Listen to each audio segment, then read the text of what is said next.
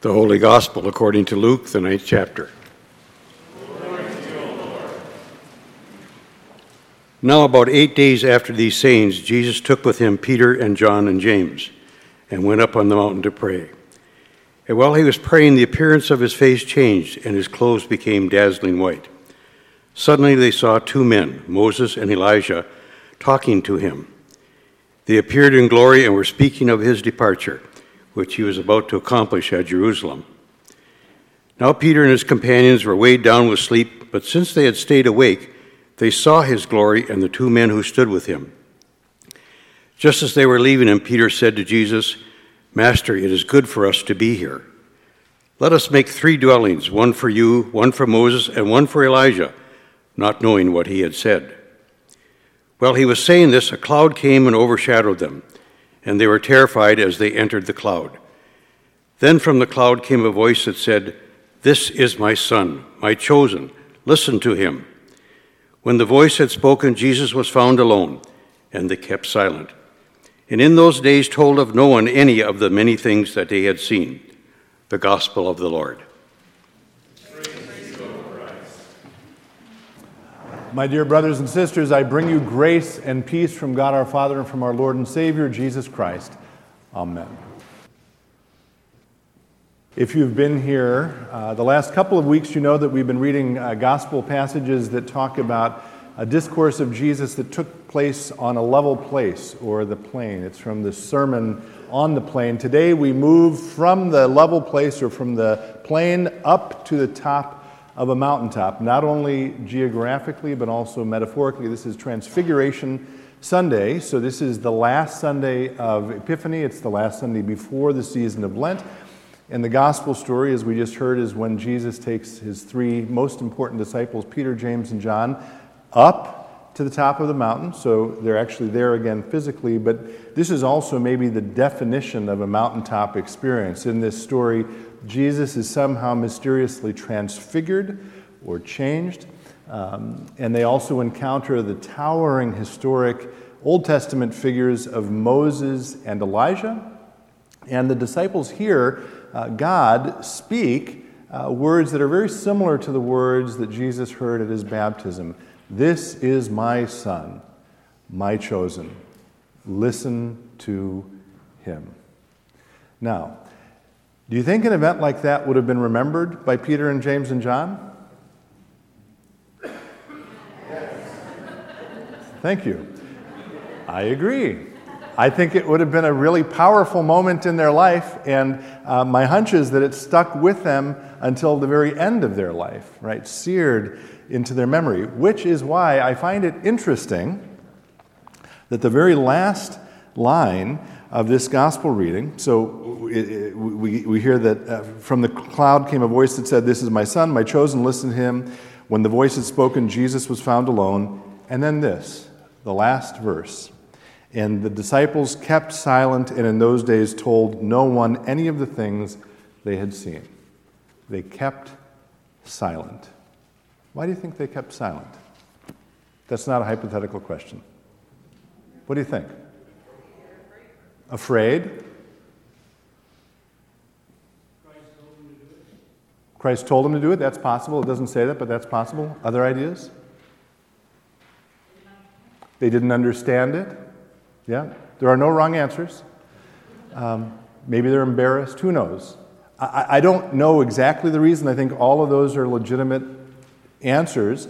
Um, but the fact that they have this very powerful experience, and yet they are unwilling or unable to talk about it got me thinking about a sort of parallel set of stories uh, that I became familiar with about 10 or 11 years ago.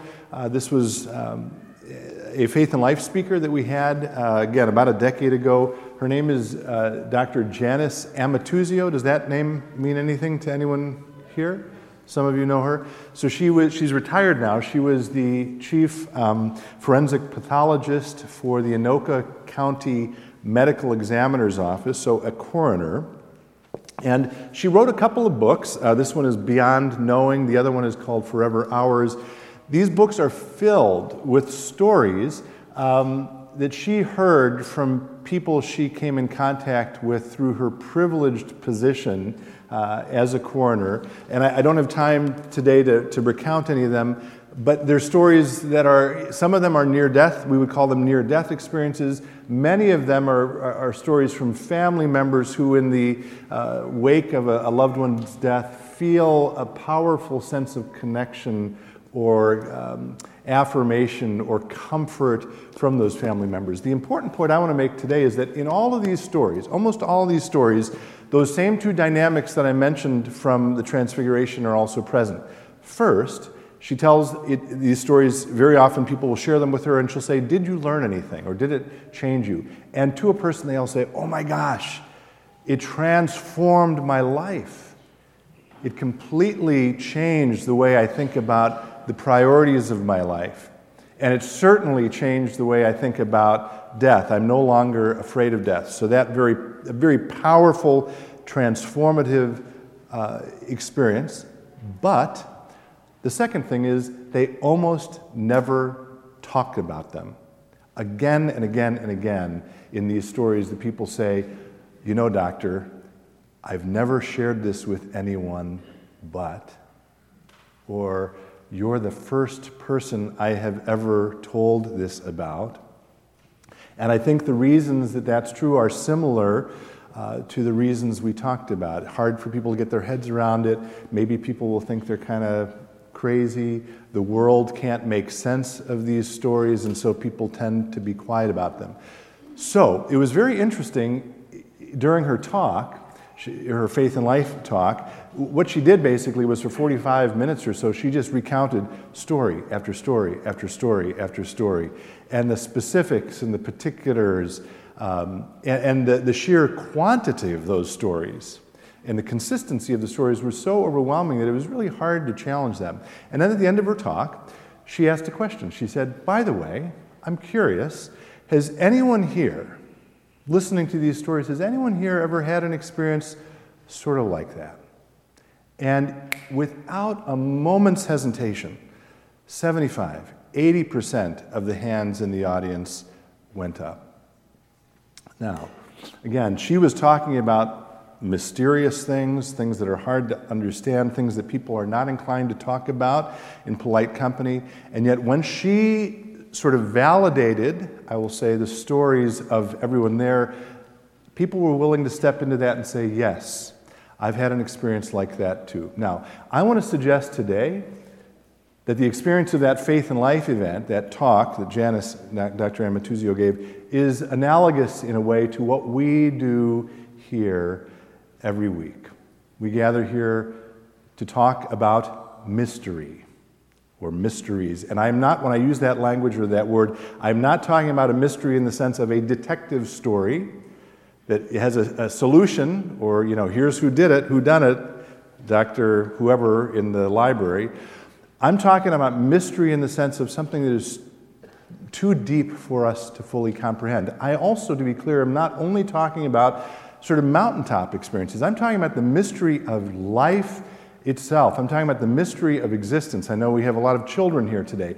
Who can explain, little infants, who can explain the mystery of the love that a parent has for a child? Or the love that a grandparent has for a child? That's the kind of mystery I'm talking about. I'm talking about the mystery that, that, that is too deep for us to understand about the gift of existence itself. And here in this place, I believe we talk about that mystery in ways that makes sense of it.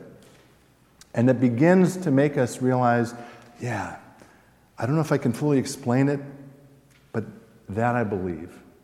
And I'm talking about things we say repeatedly here. That the God of the universe, the God who created all things, loves you.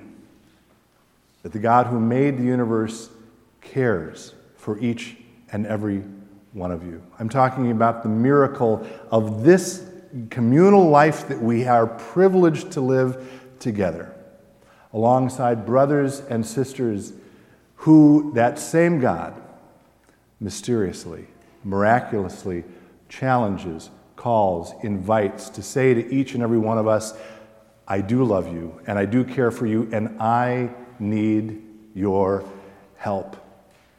I need you to go back out into the world, to redeem the world, to restore the world, to bring health and healing to the world, to bring light to a world that is filled with darkness. That's what I think happens when we come here together. Which means for me, maybe the transfiguration is not something that happened only 2,000 years ago. Maybe the transfiguration is about what is happening here and now. We are being changed. We are being transfigured as we come here, and the instincts we have about our lives are validated and ratified and confirmed, and importantly, very importantly, we are given the strength and the courage not to be silent about those things, but to go back out into the world and share them with other people who desperately want to be reminded who they are, too. Will you join me in a word of prayer? Good and gracious God, on this Sunday of the Transfiguration, we remember not only the day that your Son was transfigured, but we also give you thanks for the ways that you change us. Give us the courage and the strength to receive your love today, and also the courage and strength to share it. In all this we pray in the holy name of Jesus. Amen.